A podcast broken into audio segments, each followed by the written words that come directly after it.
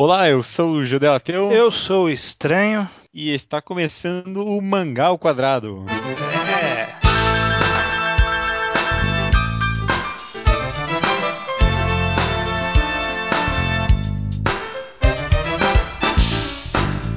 Estamos aqui, então, estranho, para uma coluna que já tem um nome fixo aqui no Mangá ao Quadrado, o Mangá em Quadrado, né? O nome dessa coluna aqui, a gente analisa um mangá por completo.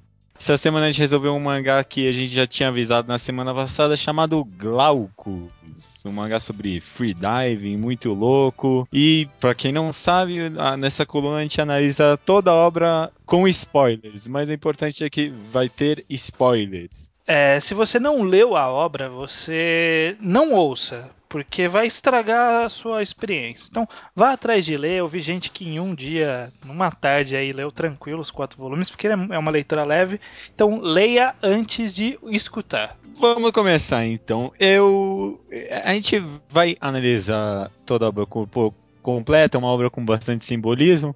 Mas um primeiro aspecto que eu queria conversar é sobre o quão a obra me fez respeitar o freediving, né?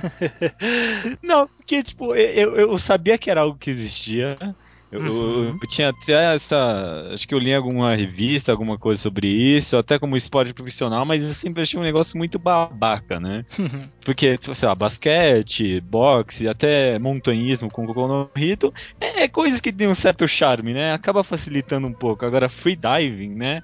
É um negócio meio babacão. é um cara aprendendo respiração, né? É, tipo, mano, eu faço isso desde criança, né? Eu acabei abraçando muito na obra, essa, essa, essa fidelidade dela com apresentar o esporte de uma forma muito emocionante mesmo, porque acaba sendo uhum. bem emocionante. E, e, você, você já chegou a ver algum vídeo ou mesmo na TV do esporte ocorrendo em tempo real? Não, não, eu não cheguei a pesquisar nenhum vídeo, quando, eu vi algumas imagens. Quando a gente vê, né, o, os traços do autor, né, a gente tem a impressão que o cara tá nadando por fundo numa velocidade inacreditável, né? Tipo, tá nadando é, olímpico, sabe? O cara nadando. Uhum. Cara, é desesperador. O cara ele desce muito devagar mas muito devagar. e aí, como você sabe que o cara tá segurando a respiração para fazer aquilo, você fica cara, naquela vai. puta que pariu, por que, que você tá indo devagar? Mas não, não dá, né, cara? É, é foda. É, exatamente, os caras nem podem ir mais rápido, né? Senão acontece todo aquele negócio do blackout, né? É, então. Nossa, é um esporte de muito controle físico-mental, né? Parece que é, é, um esporte muito inativo ainda, né? Porque eu fui procurar e todo ano é quebrado um recorde desse negócio, né? É. No, no, no, mangá, o recorde de, de, segurar a respiração com eles boiando, né? É de 9 minutos e 11 segundos. O recorde atual é de 11 minutos e 30 segundos, se eu não me engano. É, e do de profundidade, é, eles estão tentando alcançar a 100, né? Uhum. No mangá. E hoje em dia já tá no 120, por aí. Não é algo que eu, tipo, praticaria. sairia da minha cadeira para ver em nenhum lugar, muito menos praticaria. Mas ganhou, ganhou meu respeito, com certeza. Beleza. E seguindo ainda nessa direção de respeito e fidelidade, esse é outro ponto que eu acabei abraçando muito ainda na obra, ainda não entrando muito em espaço narrativo ainda, esse negócio de ele ser extremamente fiel com a realidade, né? Uhum. Tanto em, em, no aspecto da história como um todo, mas principalmente nesse aspecto, tipo, do esporte. É, porque, porque eu, eu lia e pensava isso, porra, mano, o que o cara pesquisou para poder escrever a primeira página desse negócio deve ter sido um negócio inacreditável. Uhum. É, é, é, uma sensação exatamente muito parecida com quando eu lia a Kokonohito, né? Tipo, uma página tinha todo as coisas que um, um, montanhista usa, tudo aquelas coisas, toda uma calculagem e, e, e faz parte da leitura para mim. Tipo, eu, eu, leio e fico pensando, porra, mano, o cara pesquisou pra caramba. É, todo o processo envolvido na criação da história, né? Você valoriza muito mais quando você vê que o cara teve uma preocupação maior na, na Uhum. ambientação da história. Concordo com você nessa parte. É uma sensação que, tipo, tentando tirar um pouco do esporte, uma sensação que eu tive parecida quando eu li Monster, por exemplo. Uhum. Tudo parece que o Urasawa ele dá uma pesquisada, tanto tipo ferramentas médicas de neurocirurgião até história da Alemanha de não sei quando. É. Ah, é algo que você acaba valorizando bastante, com certeza. E uma coisa só que né, eu pesquisei, eu imagino que até você também tenha pesquisado, e muita gente. Acaba aceitando sem pesquisar, é nessa história do baço, do papel do baço. Aham. Eu pesquisei e não achei nenhum estudo que relacionasse o baço à, à água. Ah, não, pô, não, eu, eu juro pra você, eu achei vários, vários Sério? estudos comprovando, é, eu tô falando sério, comprovando que o baço é um resquício das. do- do- ju- juro pra você, eu tenho aqui Nossa. depois uns links, eu vou botar no post. Várias pesquisas, várias mesmo. Interessante, eu não achei mesmo. Eu acho que eu procurei foi- com os termos errados. É, eu procurei em inglês, eu não sei. É, pode ser. É, mas mas no, no negócio do baço, mesmo se não fosse científico, ainda tem um- várias questões é, filosóficas e espirituais aí interessantes pra pra tratar, mas eu quero guardar isso mais pra frente. Não, beleza, beleza. Uma coisa aqui no mangá quadrado que eu, eu acho, pra mim pelo menos, esse quadro aqui, o mangá quadrado, acabou virando uma atividade de releitura pra mim, né? Uhum. É, é um, é, um, é um exercício de releitura, acho que essa é a melhor forma de descrever. E com Music of Mary e Solanin foi, foi maravilhoso reler, assim. Eu fui procurando, achando coisas novas. Em Glacos eu achei coisas novas, mas eu não sei, parece que não foi tão prazerosa assim a releitura. Como foi pra você? Pra mim foi uma experiência normal, na verdade. Eu, eu achei até interessante porque, como eu li muito quebrado entre o, o segundo Hum. e o quarto volume, né? Porque tinha parado nos scans, né? Aham, aham. Então eu achei que foi bom pra pegar de, um- de uma tacada só, ver coisas que eu deixei passar. Não, não vi- não tive nenhum problema, na verdade. Eu Não sei, a- a- na segunda releitura eu comecei a perceber uns negócios que, tipo, ah, eu não gosto muito disso aqui. eu ah, não, isso, disso. isso eu também percebi. Eu É. comecei a ver um- umas estruturas narrativas meio repetidas. Não, é, esse tipo de- é, é, eu, eu vejo alguns problemas. Principalmente eu, não gosto da caracterização do Cloud, por exemplo. É, me incomoda um pouco ele como personagem, porque pra mim não faz sentido os- as passagens que ele tem na vida. Mas é, eu acho que as- é, talvez o problema é porque a gente leu Music of Mary e Solanin, que são duas obras que você relendo, você É. você Uhum. cresce, enquanto em Glaucus na, na releitura a gente percebe falhas, né? É, é diferente. Mas ah, foi bom que você tocou no assunto do Claude, porque eu, eu fui pesquisar e eu acho que se o autor se baseou em algum personagem pra fazer ele, eu, eu com certeza acredito que seria esse tal de Jacques Mayol, não tenho certeza qual é o nome dele, mas foi um recordista de freediving francês também e morreu em 2001. E ele foi, ele segurou vários recordes durante vários anos e uma coisa interessante dele é que ele, ele cometeu suicídio Hum, aos 74 anos de idade em algum- em algum lugar lá na Itália, né? E eu achei interessante isso, porque era exatamente a forma com que o mais ou menos o mangá começou. A- a- o segundo começo do mangá, né? Com o Cloud indo cometer suicídio. Eu acho que então a gente já consegue enganchar com, o, com toda a questão envolvendo desde o encontro até. E, e aí a gênese, o nascimento do Cici. Que eu falei Ceci quando eu apresentei o mangá, né? Na minha mente virou Cici. Eu acho que talvez seja Cissé, talvez seja francês. É, então, eu não tenho a mínima ideia. Acho que eu lia como C, se. Bom, não sei. Foda. Cara, eu, eu tô muito no. What? Diga o que o seu coração sim. É. Bom, enfim. Primeiro a gente conhece que o Ceci, o Cici, ele Uhum. foi nascido num- do- de uma mãe que estava se afogando e foi resgatado por golfinhos. E aí foi criado na, numa ilha com pessoas negras, ele era o único branco lá. E nessa ilha tinha a lenda do, do menino que veio do mar, né? Que o príncipe dos mares e todas essas questões. Que seriam tipo uma explicação da relação dele com o mar. Você, você acha que isso existe mesmo, essa, essa lenda como o Cici sendo uma representação da lenda? Ou você encara como uma grande coincidência? Eu acho que o mangá tem muito desse negócio de contraposição com a lenda, né? No final das contas tiveram duas lendas do mangá, né? Esse do tal do Glaucus, da mitologia grega, uhum. e esse do príncipe, né? Que é o príncipe do mar, que vai pra terra pra tentar impedir que a guerra aconteça. Aí os senhores da terra lançam uma lança nele, né? Alguma coisa assim, e ele volta pro mar, né? É, e mor você... morre entre aspas, mas aí depois descobrem o resto lá da lenda que eu achei meio bullshit, mas beleza. ah, não, eu também achei. Mas se você for analisar só essa primeira parte, é mais ou menos o que acontece com o Cisne, né? Porque ele tava, ele tava de boa lá, feliz na ilha. Aí, no momento que acontece todo aquele negócio com o Cloud, ele uhum. encontra com o pessoal, entre aspas, da superfície e isso aí só fode com a vida dele, né?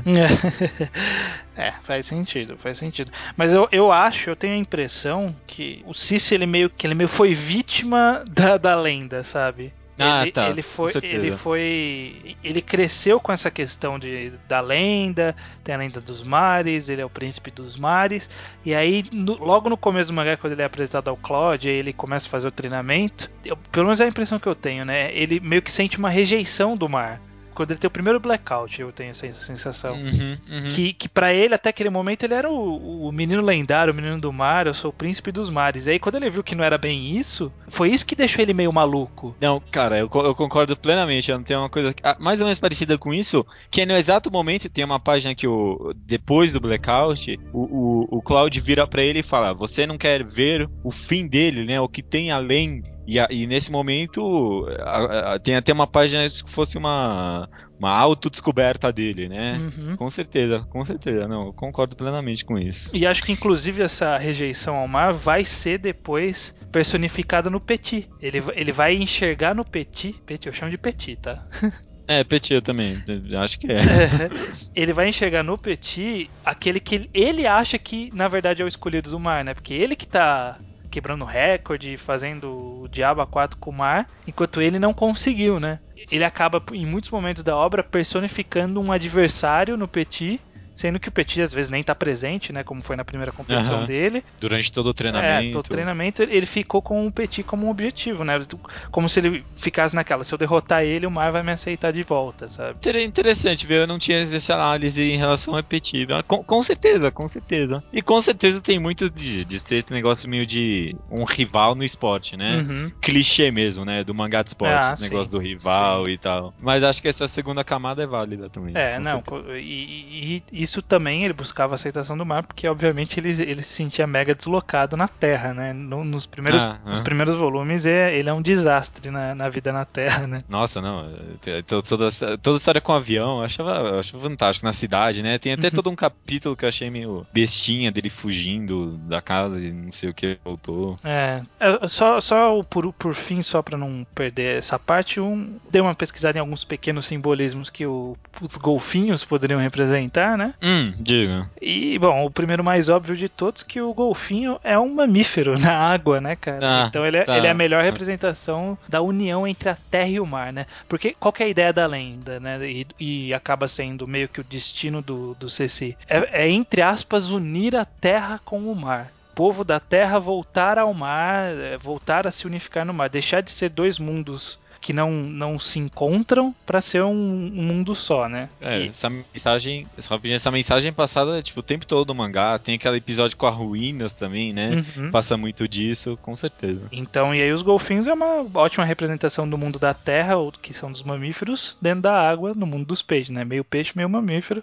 E algumas, algumas é, mitologias associam golfinhos a transcendência, a proteção, a harmonia. Então faz todo sentido que os golfinhos sejam a representação dessa união. Com certeza, com certeza. Interessante, interessante. E o mais, inter... é, é... mais interessante é que os golfinhos eles são carregados pelo Cici a obra toda, né? Na barbatana da. Não sei se você percebeu, naquela barbatana única que o Claude Sim. dá pra ele, tem um yin yang feito por golfinhos. Ah, tá. Eu, eu não, eu não reparei, juro você. Ah, que interessante. Toma aí.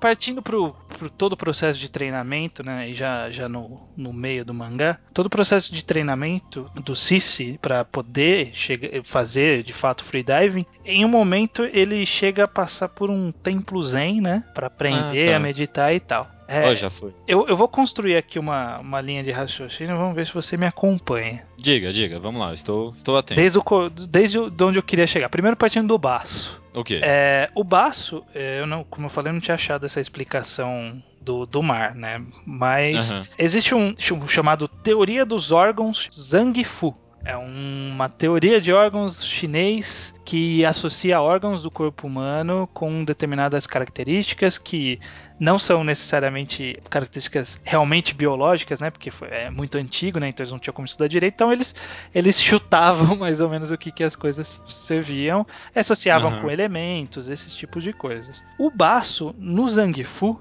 é repre- ele representa um- o elemento que ele representa é a terra. Até aí, beleza, né? Sim. Beleza, tô- tô- tá me seguindo aí. Baço terra, ok. Ah, e é- e- e é o- o- eles atribuíam que o baço é o local onde era abrigado o pensamento e a ponderação. Então, faz- tem alguma associação aí com o- a meditação zen, mas beleza. Ok, ok. A terra é um dos cinco elementos chineses, que é aquele wuxing, que são terra, água, fogo, metal e madeira, sabe? Né? Que são cinco elementos Ok. que, que não, normalmente a gente não usa aqui no Ocidente, mas na China são esses cinco elementos. E esse é um, é um ciclo naquele melhor estilo pedra, papel, tesoura, sabe? Um ga- ganha de um e de outro e perde de um e de outro. Tá, E, tá, ok. e nesse ciclo, a terra se sobrepõe à água. Então, Ok. então olha aí, ó, já tem a- essa primeira associação, né? Que é, Aham, aham. que é do, do papel do Basco, que é justamente fazer o ser humano sobrepujar a água. Então faz bastante sentido essa associação. Mesmo que não existisse essa explicação biológica de fato, tem uma explicação filosófica aí, que eu acho que o autor realmente deve ter se inspirado muito. E, e outra coisa interessante é que nesse ciclo ele tem um ciclo de transformação, né? De os cinco elementos eles se transformam entre si. Então, por exemplo, a terra ela abriga metais. Os metais carregam água. A água faz crescer a planta, a madeira, e a madeira alimenta o fogo, e o fogo gera a terra, sabe? Um ciclo. E então, entre a terra e a água há um metal. E veja só que interessante, o metal, ele é simbolizado no Feng Shui por um círculo. Ah, olha só que interessante. Por isso tá o círculo no treinamento, Exatamente. talvez. O ato de se fazer um círculo, de fato, é um, um preceito do, do- da cultura zen, né? Mas pode ser que tenha uma simbologia interessante aí, que eu achei, eu achei muito relevante, porque é, foi, foi o passo que ele precisava passar para ele conseguir, de fato, mergulhar, né? Tipo, ele passou muito tempo lá treinando no trem, templo zen. É, pra poder fazer o E círculo, aí, né? quando ele atingiu o círculo, ele passou pelo ciclo de criação até chegar na água. Olha só que interessante. E, e- e acho que é exatamente isso, né? Ele teve que ficar na terra, né? Longe da água pra poder atingir o tal ciclo, né? Interessante, interessante. E, e aí, uma. Eu já vou avançar um pouquinho só, né, daqui a pouco você pode voltar e comentar alguma parte que você queira, mas só pra não perder essa linha de raciocínio, Não, não, manda bala. esse manda bala. ciclo que ele desenha, eu ti- tive uma. uma olhando, eu, eu tive uma impressão muito parecida do Ouroboros, né? Que é, que é o ciclo sem fim, né? Que uma coisa puxa a outra, né? O Ouroboros é aquela cobra que morde Uhum. o pr- próprio rabo. Sim. Isso representa o, o ciclo, né? A volta ao início. E, o interessante é que a ideia do mangá é justamente essa, né? Você. o- A, a gente saiu do mar e a ideia é justamente voltar ao mar agora. É, o mangá, aliás, narrativamente mesmo, o mangá começa exatamente como terminou, né? Termina exatamente como começa, com a mesma cena, né? Uhum, uhum. E, e aí, por isso que eu falei que eu ia avançar um pouco a história, que o, o grande entrave que surge no, na- no terceiro ato do mangá é a empresa, né, a Aerobus, que faz o. tenta fazer o, CCI mergulhar com equipamento, tipo, ferrar todo o processo, né? de- Sim, de sim. redescoberta do mar. E eu, eu pelo, pelo menos tive essa leitura que o símbolo da Aerobus me lembrava muito uma cobra errando o próprio rabo. Olha, eu não cheguei a reparar nisso, não. Me parece como se fosse um círculo do Ouroboro, só que em vez de comer o rabo, tipo, errando, sabe? Não concluindo o ciclo. Ah, tá, entendi. Nossa, cara, você acha que o ator foi nesse nível? Não sei, cara. Mas é uma leitura possível. Esse que, Não, esse que é o mágico. possível, esse né? que é o mágico do mundo do, do- das- da arte. Da, da arte, né, em geral, né? É. Cada um faz a própria. Não, com certeza, com certeza. Uma coisa que eu queria comentar, e, e que, que envolve. Acho que envolve muito bem esse negócio do, do ciclo que você falou, porque uma parte que ele, ele apresenta muito bem essa. Essa noção do ciclo quando ele mergulha exatamente com a ajuda da máquina, né? Uhum. vai contando todo o ciclo de criação, de criação não, né? De, de surgimento da vida na Terra, né? Uhum. E, e- e- é- é exatamente nessa parte eu, eu, eu- parei e eu fui pesquisar correlações entre al- alucinações e mergulho, freediving, né? Uhum. E acontece que alucinação de fato é algo muito comum entre mergulhadores, entre, entre quem faz freediving profissional, né? Durante um o mergulho ou tipo como efeito? Não, durante. Ah. Durante o mergulho. Hum. Existe um efeito que se chama narcose por nitrogênio. Nossa. Eu, eu, não sei exatamente como funciona, mas acho que o nitrogênio começa a, a desfazer, a escorrer dentro do corpo e ele atrapalha a comunicação entre os, os, os sinais nervosos é. no, do nosso cérebro. E aí, cada mergulhador tem uma certa, um certo nível que ele começa a ter essas alucinações. E não é algo controlado. Tipo, mergulhadores têm alucinações de fato. Não, é algo que eles podem talvez começar a entender um pouco com o treino, mas não é algo que eles tipo, podem impedir que aconteça. Não, então, talvez seja até uma coisa boa, né? Porque eles. O cérebro fica relaxado, não sei, né? Porque um dos preceitos que o Claude cita é que é, o cérebro tem que ficar relaxado, porque se você uhum. se preocupar, tiver medo, qualquer coisa, você vai gastar mais oxigênio. É, não, tá certo. Então, né? talvez entrar nesse estado de alucinação seja uma coisa boa. Ou uma coisa ruim, né? Porque aí você para de prestar atenção no mundo e nada até o e, fundo da Terra. E morre, né? Que é exatamente o que aconteceu com o no final. é, é, é, engraçado, parece que o, o nome que eles dão para isso é efeito Martini a cada 10 metros depois de 20 metros, né? Hum. Cada 10 metros depois de 20 é equivalente a uma taça grande de martini. Porra, eu vou começar a mergulhar então, cara. Não, eu fiquei pensando, não é tanto, né? Mas é só uma comparação que os caras fazem. Então a 90 metros o cara tomou é, quanto mesmo? É, é, nove taças de. Ah, não, sete, sete taças de martini. Faz sentido. E aí, como ele desceu muito mais, né? Porque ele desceu com o aparelho, né? E aí. Com... É, é verdade, é verdade, né? Ele desceu com o aparelho, com certeza. Deve ter dado. É, é, é essa explicação que eu tive, pelo menos, para praticamente qualquer alucinação, qualquer coisa a mais que teve no mangá. Esse efeito narcose por nitrogênio. Interessante. Muito interessante, interessante. É, um, um, um fato rapidinho que eu queria citar é sobre a participação do Petit na história, né? Ah. eu acho que ele, ele foi, além de representar um rival, ele é. Eu até fui pesquisar um trope, porque eu tinha certeza que tinha que existir um trope sobre isso.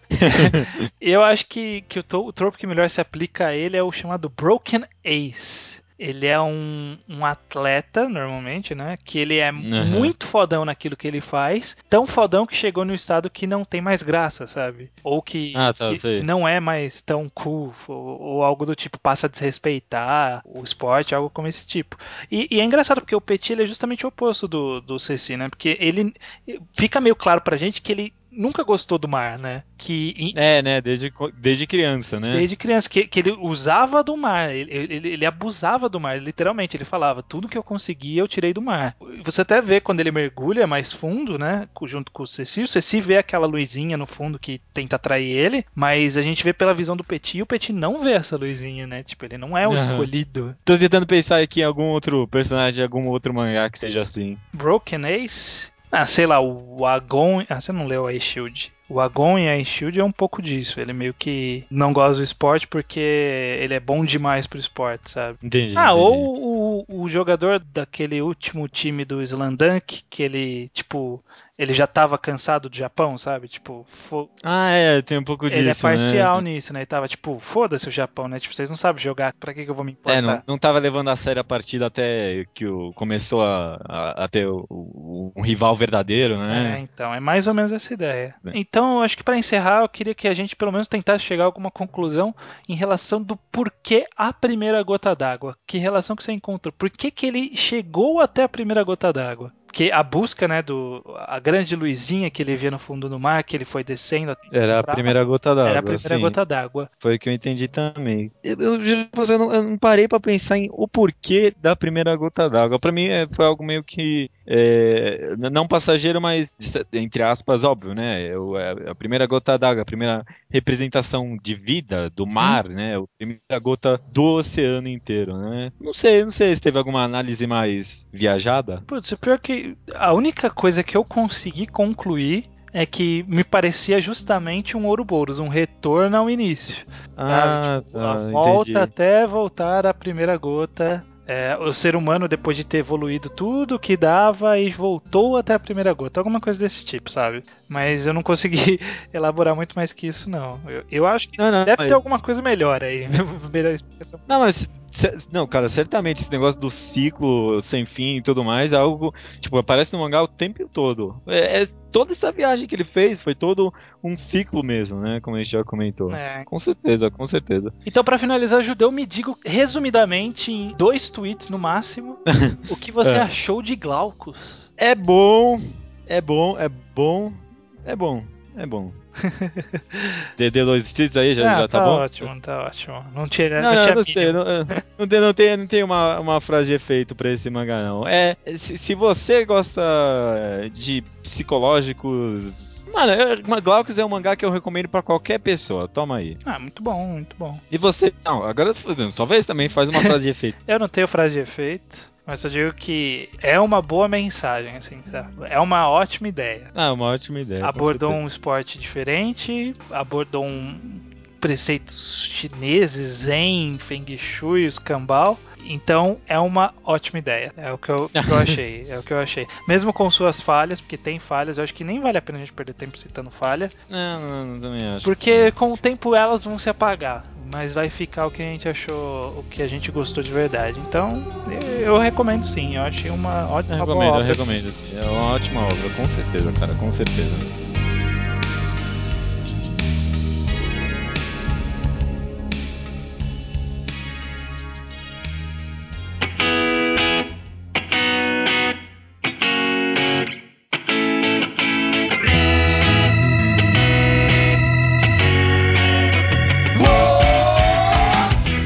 Leitura de e-mails do episódio número 22, é isso? 22, dois patinhos na lagoa. Na lagoa, é verdade, é verdade. A piadinha que eu me recusei a escrever no post. Ah. 23 tem alguma piadinha? Não tem, né? Acho que não existe, né? É, porra, tá, claro que tem, sempre tem, cara. Qual é, Vou então? procurar uma aqui e já te falo. não, beleza. Vamos, vamos rápido que esse foi um programa cheio de e-mails, cheio de recadinho, cheio de um monte de coisa, né? Uhum. O Bruno Evangelista sugere uma espécie de mini toque no mangá ao quadrado, né? A gente coloca uma posição de primeiro, segundo e terceiro para os três mangás que a gente analisa, e quem for ficar em terceiro o tempo todo, a gente faz uma troca com algum outro mangá. Achei interessante a ideia. Eu achei interessante a ideia, mas aí isso significa que Naruto vai sair, né? Porque não tem nem dúvida. Né? Não, mas aí, aí, depois a gente joga pra votação. Se o pessoal quer que volta, aí volta. Bom, a gente vê, né? A gente vê. Acho que ninguém vai voltar pra votar, né? É, é. Mas bem que ultimamente tem sido bem engraçado. Mas enfim, é, é isso. Bom, é bom ter um minutinho de hate, né? No... É, eu gosto, eu gosto, eu gosto, eu gosto. Se bem que nesse, não sei se eu vou hatear tanto, mas continua. Só lembrando, Judeu, antes de tudo, primeiro que Mandem gravações para a recomendação da semana, a gente já tem algumas arquivadas, mas nunca se esqueçam de mandar para a gente poder usar. Se aumentar a frequência de envios, a gente aumenta a frequência de recomendação do ouvinte. Então, quanto mais recomendações você mandar, melhor. Grave os seu, seus três, três minutos no máximo, hein, gente? Não exagera muito, senão fica difícil para editar. Uns é. três minutos fazendo uma recomendação de uma obra e a gente coloca no final do podcast e comenta e tudo mais. Maravilha. E outra coisa que eu acho seria interessante, a gente está se questionando, e acho que já há um bom tempo seria talvez interessante mostrar isso ao público, é a possibilidade de separar o podcast em duas, né? Um a gente vai ter a discussão da semana e a recomendação, e na outra parte, dois arquivos separados, só os mangás semanais, né? Uhum, e é isso aí, é, provavelmente em dias diferentes, né? Porque aí dava pra editar separado e tal. Uhum, eu acho uma, uma ideia interessante, algo que eu penso há um bom tempo até. Vamos ver, vamos ver. Eh, diga-nos o que vocês acham. Vocês acham válido essa separação? Por quê? Se não acha válido, por que não? E aí a gente vai analisar e ver o que, que faz mais pra frente. A opinião de vocês costuma ser bem interessante. É, Ronaldo L, por e-mail, perguntou pra gente quais são os mangás que nós usamos nos títulos dos nossos blogs, Judeu. Eu esqueci alguns no meu, eu acho, viu? eu, te, eu tenho quase certeza de todos, mas é, é, algo que eu não falo. É, faz parte do charme do blog. É, você tem que, tem que ser underground o suficiente para reconhecer, né? É, exa exatamente. Ah, não, nem tá tão difícil assim, para falar a verdade. É, no meu, eu sempre, lá no Mangatologia, de, de uns tempos para cá, eu sempre homenageio algum autor. Então, todas as obras são obras de um mesmo autor. O, hoje, nesse, nessa data, agora em, tá, agora em dezembro de 2012, tá o, o Zumaru Furuya, o autor de Music of Mary. Legal, e, legal. E, tem várias obras dele lá, tem já, Mas, enfim, vocês descubram quais são as obras dele que tem lá. É, mas já teve Neo Asano, né? Teve. Teve Neo Asano, Urasawa, teve Tezuka, teve o, o Tsutomu Nihei. Nihei, isso. Ah, legal, legal. Você foi mais criativo que eu nesse aspecto. É, o Kaihu, ele apontou a minha, o, o meu deslize, o meu erro, que eu realmente confundi Sócrates com Aristóteles no podcast anterior, então me desculpem, não não é o Aristóteles que não tem não tem registros históricos, é o Sócrates. Mas, Mas foi, né? Você podia não ter corrigido, ninguém nunca ia saber. É, foi um erro honesto, foi um erro honesto. E uma coisa que eu achei interessante foi o, o e-mail do Gustavo Pacheco comenta sobre o agora no final da leitura, né? Sobre o, o podcast da semana, né? Uhum. O, o, a sensação final que você tem ao ler uma obra é, é a coisa mais importante. Ali não fala exatamente isso, né? mas que é a última coisa que fica gravada e que você vai lembrar sobre o mangá. E eu achei interessante comentar isso porque eu acho que isso reflete um pouco na forma como, por exemplo, eu e você ranqueamos diferentemente os mangás nas nossas listas no Manga Updates, por exemplo. Uhum. Porque eu, eu termino de ler e já coloco a nota, né? Aquela sensação momentânea mesmo. Você espera o mangá maturar um pouco é. pra uma, uma a, a, sensação que você tem durante todo o mangá, né? É, eu tô. Eu deixo maturar. Por exemplo, agora eu tenho três mangás que estão esperando notas, que eu li há uma ou duas semanas atrás, que eu ainda não dei nota. E que eu vou quando eu, quando eu fio like, eu vou dar a nota para eles. Não, eu, eu, eu acho tipo, exatamente interessante como esse negócio de começo, meio e fim acaba sendo um negócio muito, tipo, muito pessoal, porque reflete até em como você dá nota pro negócio, né, por exemplo. Justamente. Esse negócio de ser muito pessoal foi, foi o que a maioria das pessoas a gente percebeu pelos comentários e pelos e-mails, que cada um tinha uma visão bastante diferente, né? Tipo, não, é. realmente não tem um certo ou errado, inclusive é, é, o que comenta Leonardo Souza, nosso amigo de longa data, de 16 anos do Rio Grande do Sul. Ele fala que não tem certo ou errado né, nesse tipo de caso, e, e, e aí ele dá a opinião dele, né? No caso, ele diz o seguinte: entre as duas opiniões, a minha e a sua, acho que eu concordo mais com a do estranho. Aí mas não totalmente. Ah. Talvez minha opinião seja meio clichê, mas acredito que na busca pela obra perfeita, o autor precisa fazer o começo, o meio e o fim serem tão entrelaçados e amarrados que uma dependa da outra. Uma não possa ser boa sem a outra. É, ele cita, por exemplo, fazer um ótimo meio sem ter pensado no fim e tentar terminar de uma maneira mais natural e menos planejada pode ser muito complicado e gerar um final incongruente. É um, um dos exemplos que ele dá sobre a, a, a, interligação entre, entre as partes, né? Que todas têm que ser boas entre si, uma depende da outra. Eu acho que no final a gente concorda sobre isso, né? O objetivo do, do programa foi mesmo mais dissecar, tentar encontrar alguma coisa mais diferente, né? É. O interessante é que não só como pessoa, cada pessoa tinha uma opinião, mas cada pessoa tinha uma analogia própria, né? o, o Roronoa Júlio, 28 anos de Ubá, Minas Gerais, Roronoa, é... será que é o nome dele mesmo? Não, acho que não. acho que é. Não, não é possível, não é possível.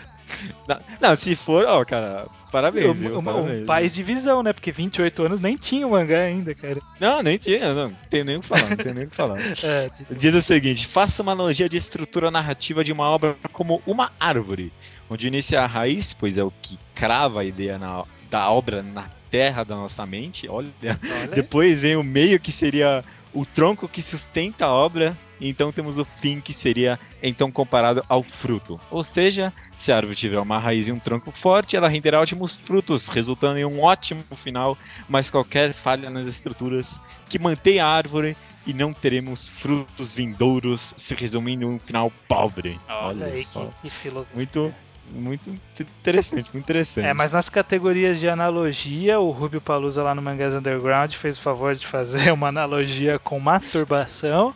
Não, 10 a 0. Ah. Melhor analogia, ah, por favor. Acompanhe o raciocínio dele, hein? Ó. Imagine a masturbação. Você começa de boa, passa um tempo no meio e depois acaba. Mas quando esse final sai errado, seja lá isso, ou, ou pior ainda, algo lhe interrompe o final. Pior sentimento do mundo. É, o final com ruim é uma das piores coisas do mundo e, como disseram, é o que vai ser lembrado.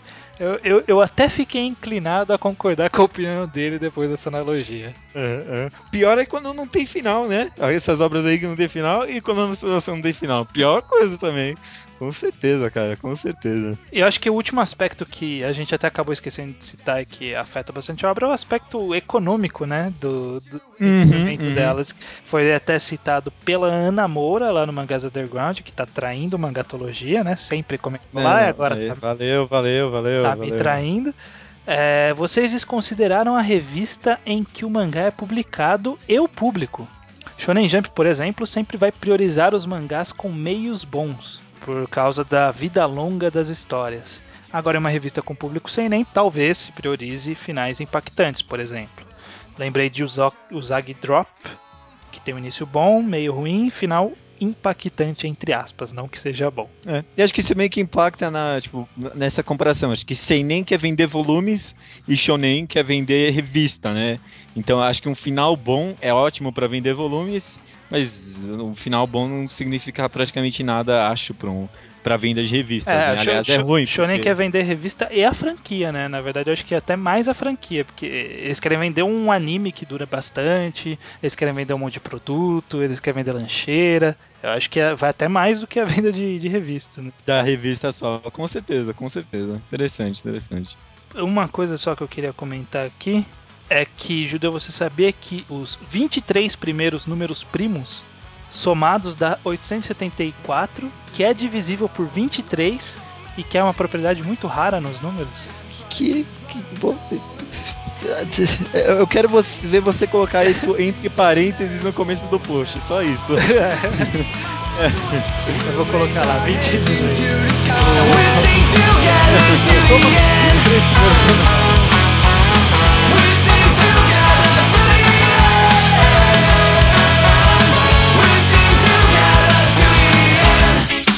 Always take for granted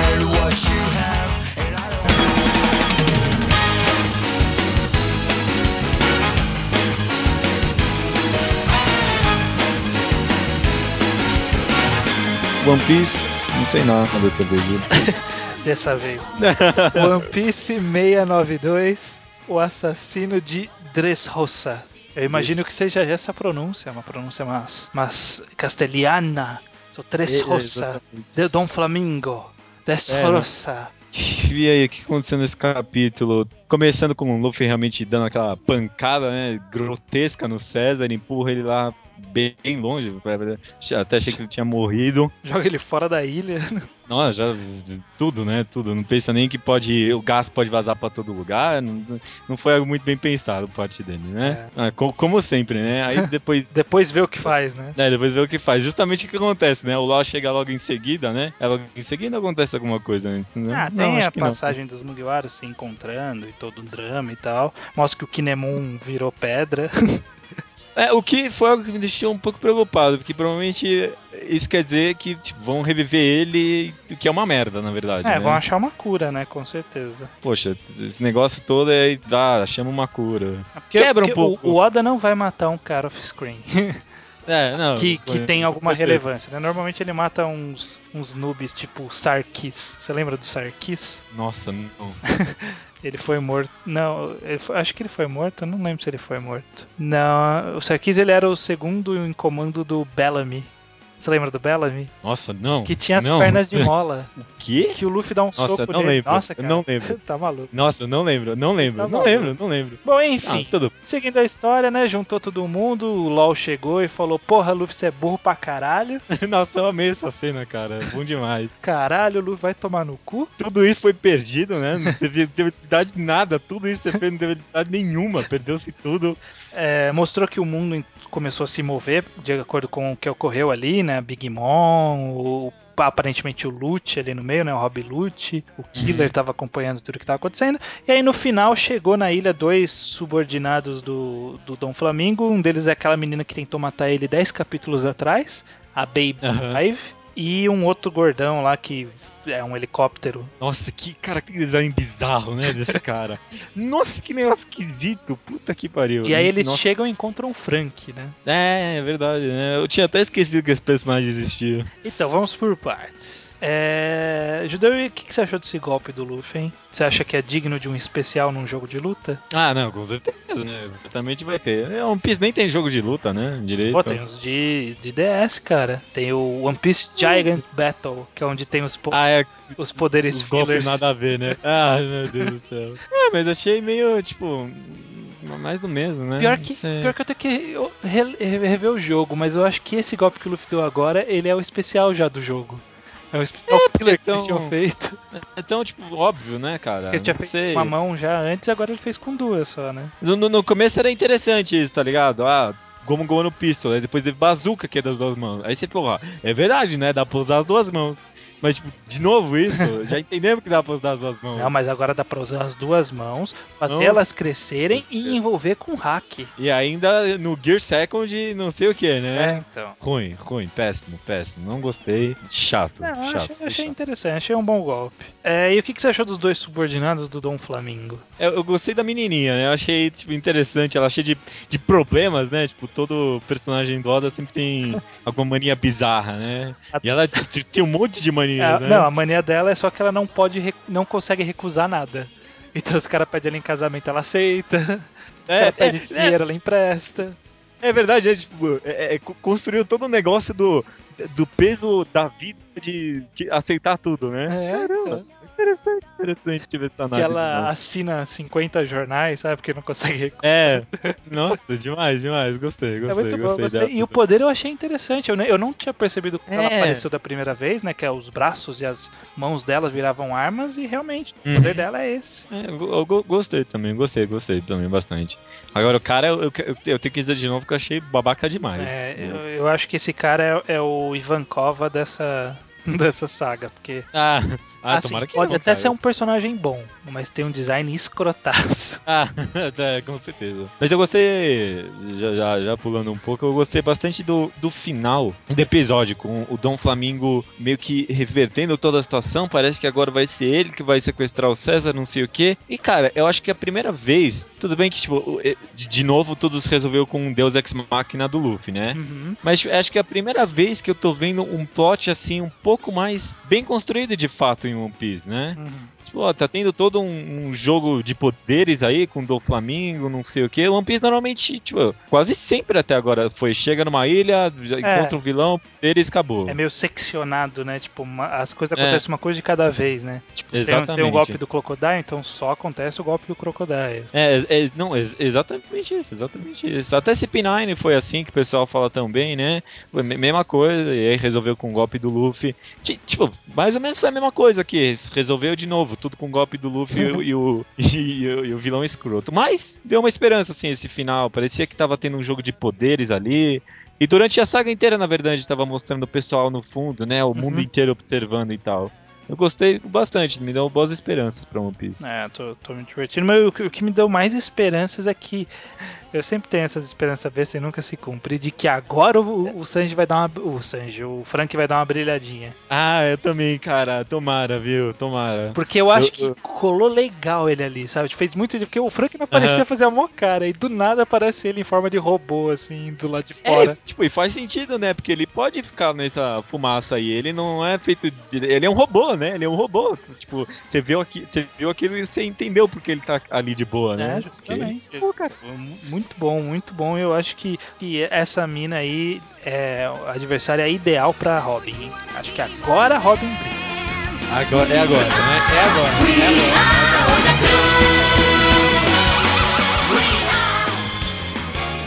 É you are my friend. I, I don't know you, man.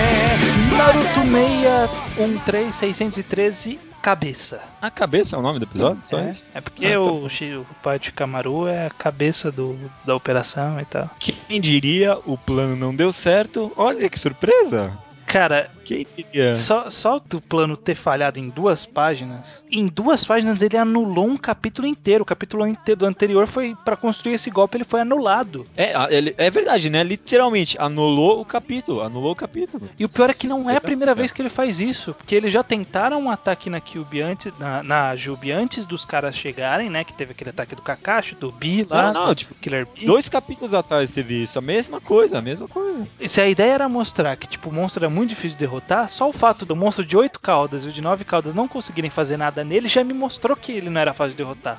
Não precisava gastar um capítulo inteiro pra mostrar isso de novo. E cara, se, se eu, exatamente, se o objetivo era, mostrar que o cara é foda, dava pra fazer essa anulação de poderes em duas páginas, cara. Em duas páginas. pra fazer só no capítulo anterior. É, é comum isso em mangá, é comum isso em mangá. Tipo, todo mundo la- lança poder de uma vez e o, e o mega poderoso solta tudo. Usa o clichê, cara, mas usa curto, pelo menos. mas, eu, eu vou ser sincero, eu gostei desse capítulo. Gostei. gostei do capítulo 113, todo esse desenvolvimento aí com o pai do Shikamaru, né? O, o ataque falhou, e aí teve todo esse pensamento aí, todo um contraste com o pai do Shikamaru e todo o pessoal pra tentar bolar um plano contra agora sim a talvez provavelmente não forma final do monstro, né? Que, que é feinha, né? Nossa, não, não é a forma final, nunca é a forma final. Se for a forma final, é feia pra caralho. Se não for É, a forma feia- final, continua sendo feia, mas ele pode melhorar depois. Eu achei interessante isso aí. Tomara que tomara que quem ele matou continue morto, só isso. Não, é, então, eu achei uma, uma decisão muito interessante de ele matar os personagens, principalmente off-screen, né? Tipo, sem Aham. você precisava mostrar chacina e tal, tipo, só pela expressão do Shikamaru. Eu gostei da- das páginas do Shikamaru aceitando, né? Aham, aham. E, e aí depois teve a página da Ino chorando com, com o traje dele, achei fantástico, fantástico. Uhum. Gostei bastante. Isso eu gostei também, não posso reclamar disso. É, é foda, viu? A gente não pode nem aproveitar uma decisão bem feita sem ficar receoso de que vai voltar atrás nisso, né? É, sei Sabe? lá, o Toby vai, antes de morrer, vai falar, ah, não devia ter matado todo mundo, que vocês são legais, e aí revive todo mundo que nem o Pen, sabe? É, porque ele tem o Rinnegan agora também, então Exatamente. pode, pode acontecer a mesma merda, a mesma merda pode acontecer de novo. Só espero que não aconteça, realmente. Só espero. É, é, é foda, é foda, é foda, é foda, é foda, Dá cara. é medo, foda. né? Eu tenho medo, como diria a Regina. medo. Regina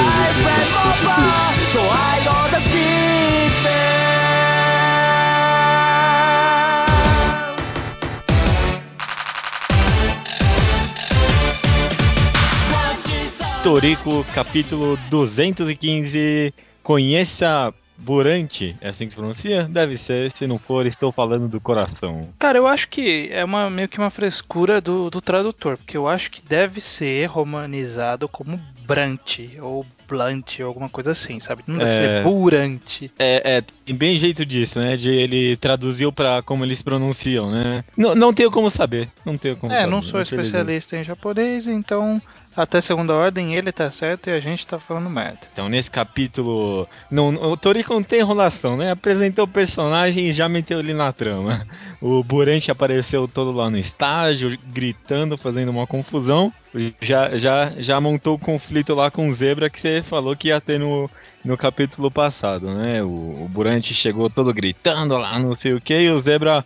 "Ei, Que porra é essa aí? Não, não grita não, calma aí, fica na sua, fica na Não sua. vem aí. causar aqui. É, é, isso aí. É, é, Na verdade, eu não entendi se foi um auê pros leitores aí, tipo, não vai rolar, ou se foi montando um climazinho, assim, né? Pra, sei lá, no futuro construir um relacionamento diferente entre eles e tal. É, entre os dois, entre o Zebra e o Burante, né? Que eu acho que se eles forem fazer um combo, eles nunca vão assumir que são um combo, né? Porque É. O, zebra, o Zebra vai falar assim, não, eu só tô usando ele, sabe? Um negócio assim.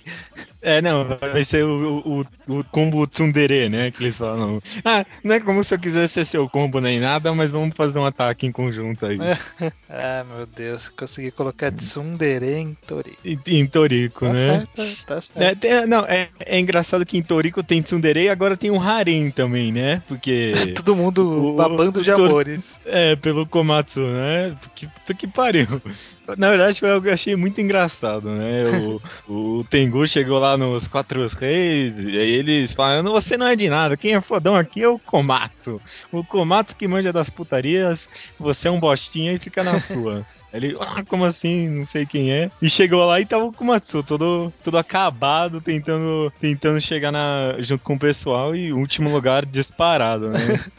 Disparado em último lugar é ótimo, né? é, não, tá certo. Sobre o Tengu, você acha que aquele grito que ele deu, que abalou a galera, quebrou o refletor e o escambau, você acha que é tipo um poder dele ou sei lá, é uma. Eu, eu, eu, Não sei. eu- eu acho que, eu acho que, eu, assim, eu acho que algum poder dele é alguma coisa be- bem relacionada com o Zebra pelo jeito, né? Porque eles falaram daquele tal, como é que era o nome dele? Até me perdi aqui. Dharma, né? Do, da, não- o tal mestre deles lá, Dharma, né? Não sei o que, falando do Zebra, falando que é o cozinheiro. Então parece que po- pode ser, viu? Pode ser. Eu não cheguei a pensar, mas tem muito sentido nisso que você tá falando, com certeza. Hum, é, talvez, talvez esse tal de Dharma seja realmente verdade. Ele fala assim, o, o, o velho Dharma falou sobre você, sabe? Te falou que você É, exatamente. Exatamente, exatamente. Vai ver algum mentor deles, alguma coisa, né? Porque, tipo, acho que do. O Zebra e o Coco, né? Foram os, únicos- os únicos que não mostraram nada do, do que eles fizeram durante o, entre aspas, treinamento, né? Uhum. É. E, e é até uma coisa engraçada que eu paro pra pensar que em Toriko os poderes eles não têm uma explicação, né? Tipo, os poderes existem. O, o, o, o, o o Coco ele faz veneno. Tipo, por quê? Não, ele faz veneno, é o poder dele. O Sanji Uhum. controla, o Sunny controla os cabelos. Por quê? Não sei, ele controla o cabelo, o poder dele. Ele controla o cabelo porque ele controla o cabelo. É, não- exatamente. Não tem uma é. explicação, não tem uma. Não é tipo os alquimistas, né? Faz um círculo de alquimia, faz a transmutação, escambau. A fruta, ah, você come a fruta, a fruta modifica seu corpo, seu corpo faz o escambau. Não, é tipo, tem o poder porque tem o poder, sabe? É, tipo, eu quero o que eu quiser aqui, basicamente. É, não, tem razão. É, não- é, foi exatamente assim, né, com o, o poder, a sorte da comida lá do Komatsu, É, né? então, justamente, eu acho que, é- que isso até torna aceitável esse, entre aspas, poderzinho do Komatsu, né? Que você fica nessa, puta, né? Que, que forçado, né? Qual que é a lógica do- das comidas gostarem dele, sabe? Cara, qual que é a lógica do poder. outro manipular o cabelo, né? É a mesma É, coisa. é, é, acho que a suspensão de descrença é tão alta o tempo todo, né? Que tipo, você acaba. Mano, beleza. Vem, vem em mim, vem em mim, vai. Manda bala, manda bala que É. eu tô comprando. Fala, né? é isso, é isso, então beleza. Beleza. aceito, aceito. uma outra coisa que eu achei interessante foi. Não sei, foi inesperado, né? Mas eu, eu acho que nunca na minha vida eu, eu ia imaginar a, to- a- a história tomando o rumo do Komatsu e do Tengu virando amiguinhos, assim, né? E foi, e foi tão bem explicado, né? Eu, eu comprei e eu gostei da ideia. É, eu que- quero ver como que vai resultar nisso, né? Eu tô, tô curioso, bastante É, curioso. É, curiosa a palavra. Certeza. Mas esse Tengu já, já é um ótimo personagem em dois capítulos É. que apareceu. Aham, aham. Me- melhor ou pior do que o Tairan? Não, é pior, né? Por favor, Pior né? que o não, tudo bem. Tairan é o melhor chefe que tá competindo ali. Não tem comparação, não tem. Não, me- melhor personagem de Toriko. Não tem nem. De todos, não quero todos. De todos, todos. Tairan, meu amigo. O Tairan não é especializado em envenenamento, ele podia ser um combo do coco, né? Ia ser, ia ser foda, né? Ó, olha só, eu não parei pra pensar nisso, né? E p- pra compensar, né? O, outro parceiro que ele tem, né? De novo, É, né? né? Você- Segunda vez que a gente tá fazendo essa piada, acho que não pode. Não, né? eu vou cortar. Não vou deixar igual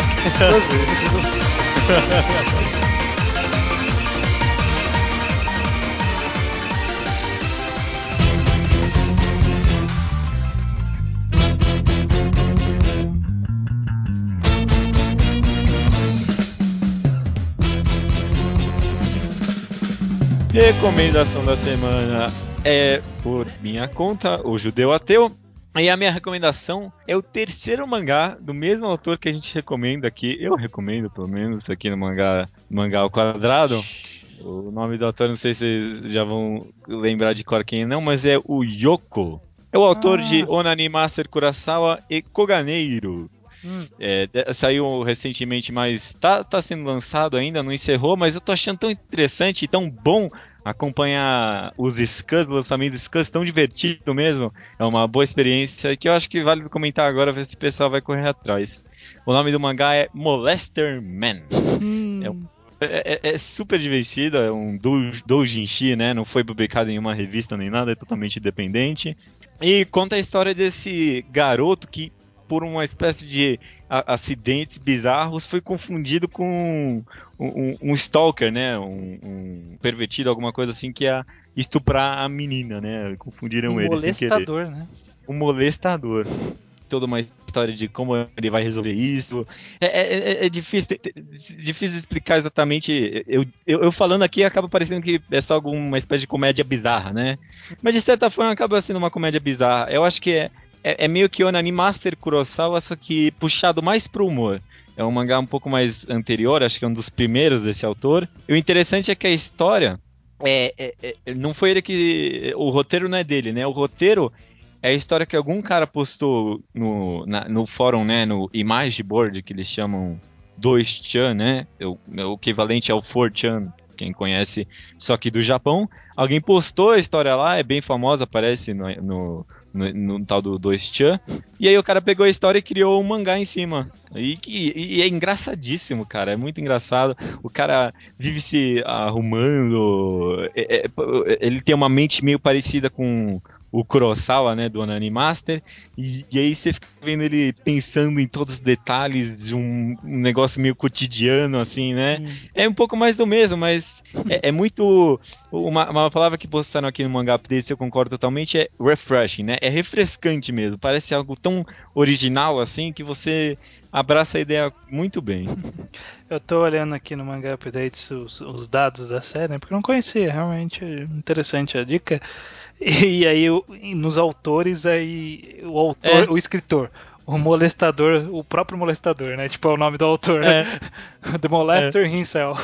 É, exatamente, porque foi postado por ele lá no 2chan. É, não, cara, demais, demais, demais. Muito bom, muito bom.